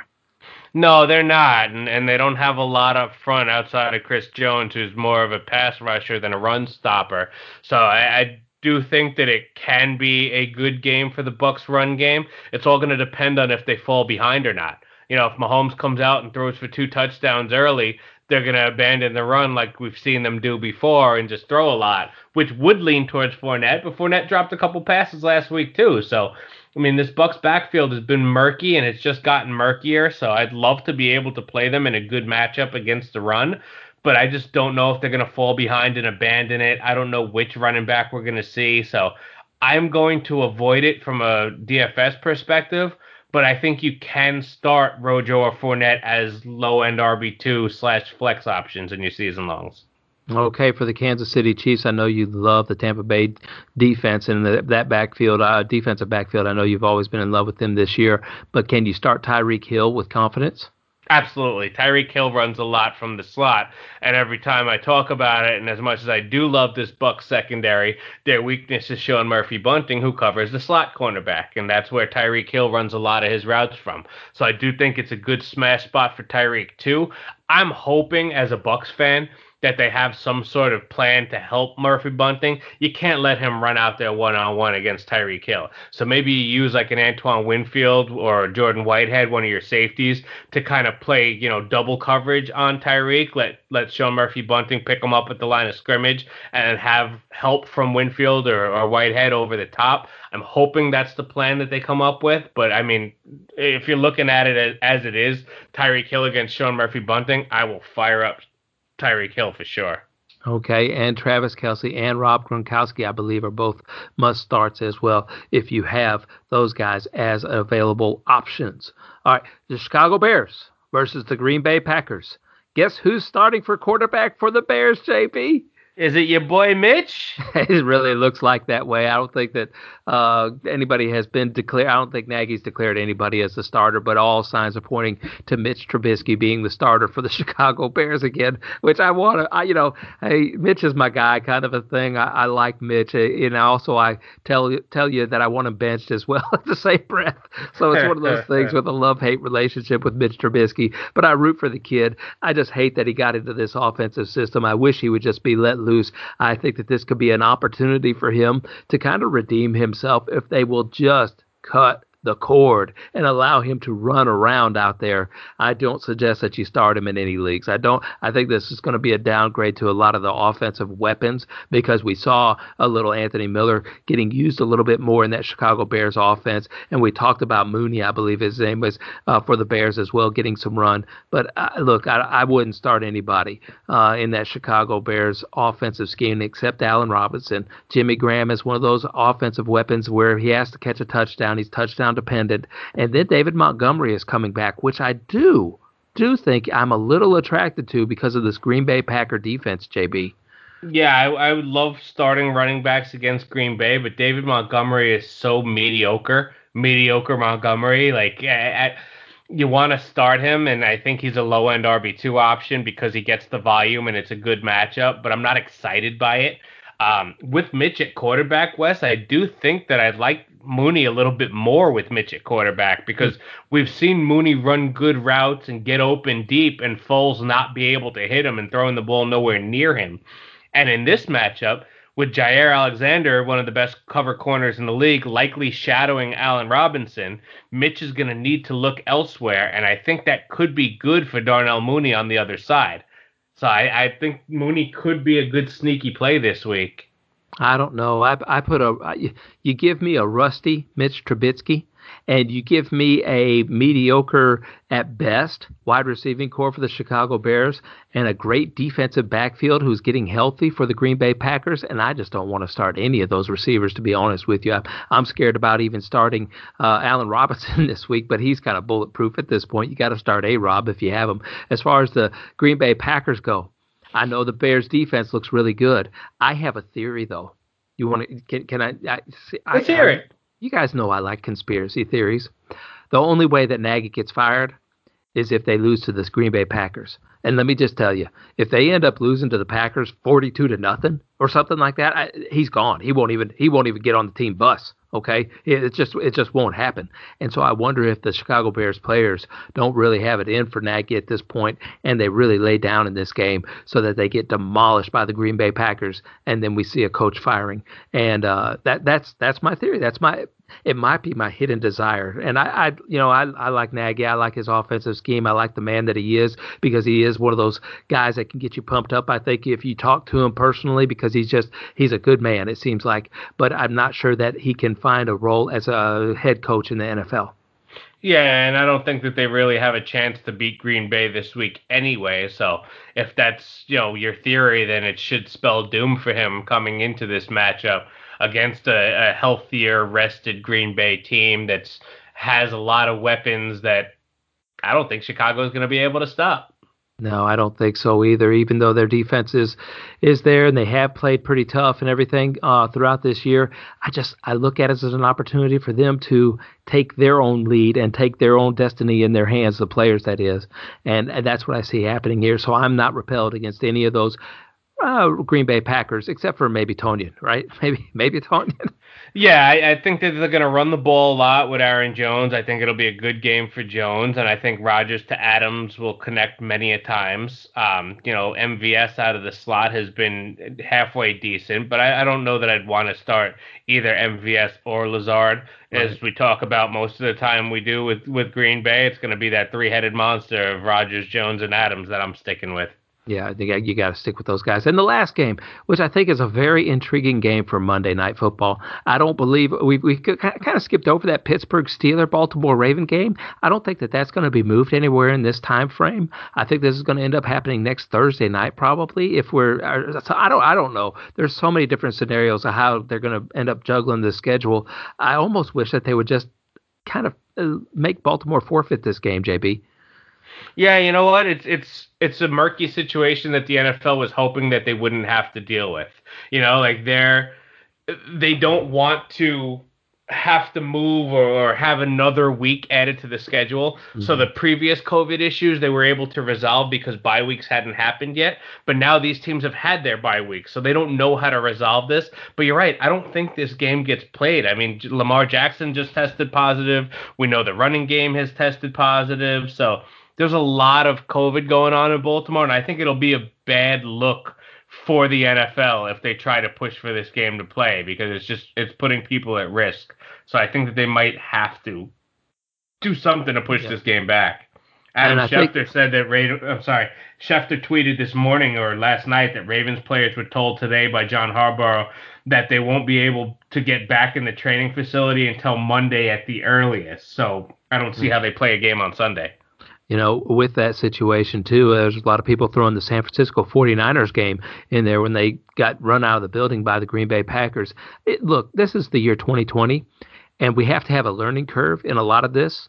And and at that time, I think the NFL even maybe thought, you know, let's just run with the game. Let's see how it turns out. You never know. And I think they learned something from running a team out there uh, with a lot of COVID issues like the San Francisco 49ers were that week. And the NFL has probably learned, hey, we don't need to do that again because that was just bad football and that's bad product to put out there on the field. So, yep. it, it, you know, it's almost like, you know, give the give the NFL a little bit of a break. We give everybody a little bit of the benefit of the doubt. They're trying they've been doing actually a fantastic job of being able to get this NFL product out there for us. And I'm so glad that it's there so we didn't have to concentrate on all the other things that are are going on in the world today, and we have a little distraction for the NFL games going on. Yeah, you're absolutely right, and they have done a pretty good job with it. So I hope that they don't ruin it by making a bad decision on this game. So we'll yeah. play this one, Wes, as if it's not going to happen, because I don't see how it is going to happen. So if it does go into next week, we'll talk about it next week. Or if they add another week to the season, that's when we'll talk about it. Um, I don't think this game plays this week, so we can roll right into that final game and and put a bow on this beautiful podcast by talking about how the Seahawks are going to beat up on the Philadelphia Eagles. Yes, I think that they are as well. Uh, the the real question in this game is Carson Wentz at some point going to get benched for Jalen Hurts? Uh, I don't think so because Jalen Hurts isn't really better. You know, I mean, if they had uh, Justin Herbert as the backup there or something, then you might want to make that change. But even if Wentz is not the answer, I don't think the answer is behind him either. Okay, all right. Well, that that that made it pretty simple. As far as the Seattle second uh, the wide receivers go, we love starting DK Metcalf every week. We love starting Tyler Lockett every week, and this might even be a David Moore week, JB. It could be. I mean, I, I love Lockett's matchup this week, and I love DK as a player.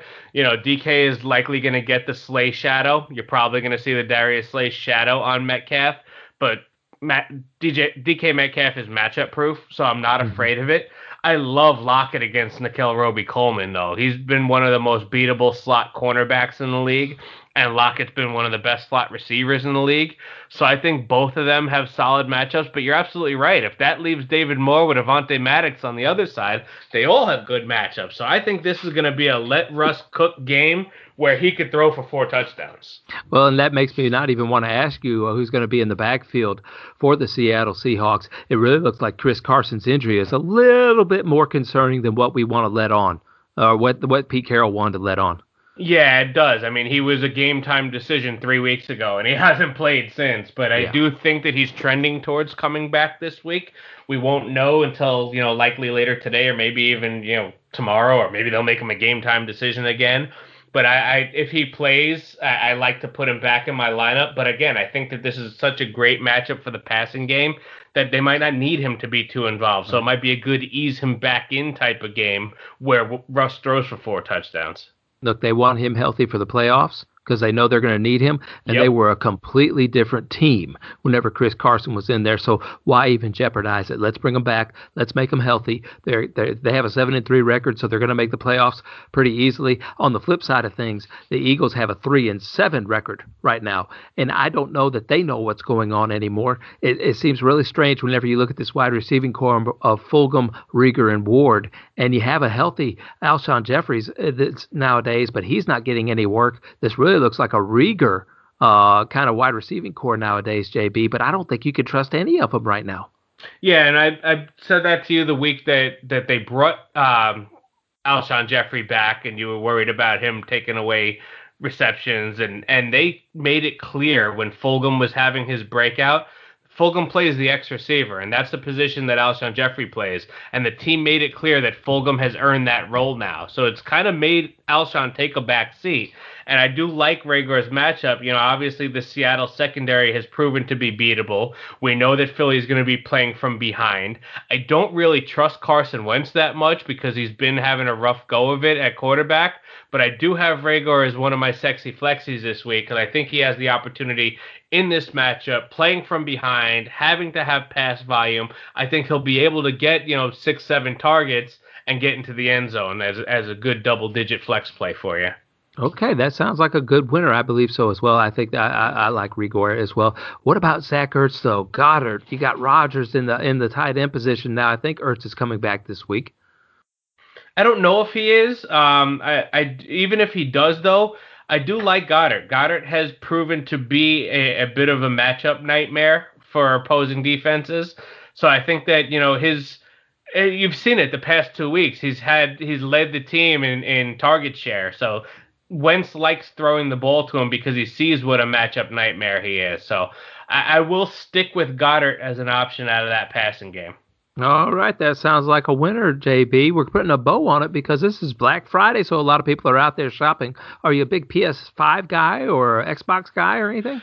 No, I mean I'm a PlayStation guy over Xbox, but I don't play a lot of video games. You know, I'll play you know sports games every once in a while. I'll play Madden, I'll play NBA, but I don't play very often. So I'm not going out there and spending five hundred dollars on a new system or thousand dollars on a new system just I, I won't do it. But I mean, hopefully, being Black Friday, people are out there shopping, and you know, we got people sitting in their cars a lot listening to podcasts, and we can get them out some fantasy magnets this afternoon to listen to.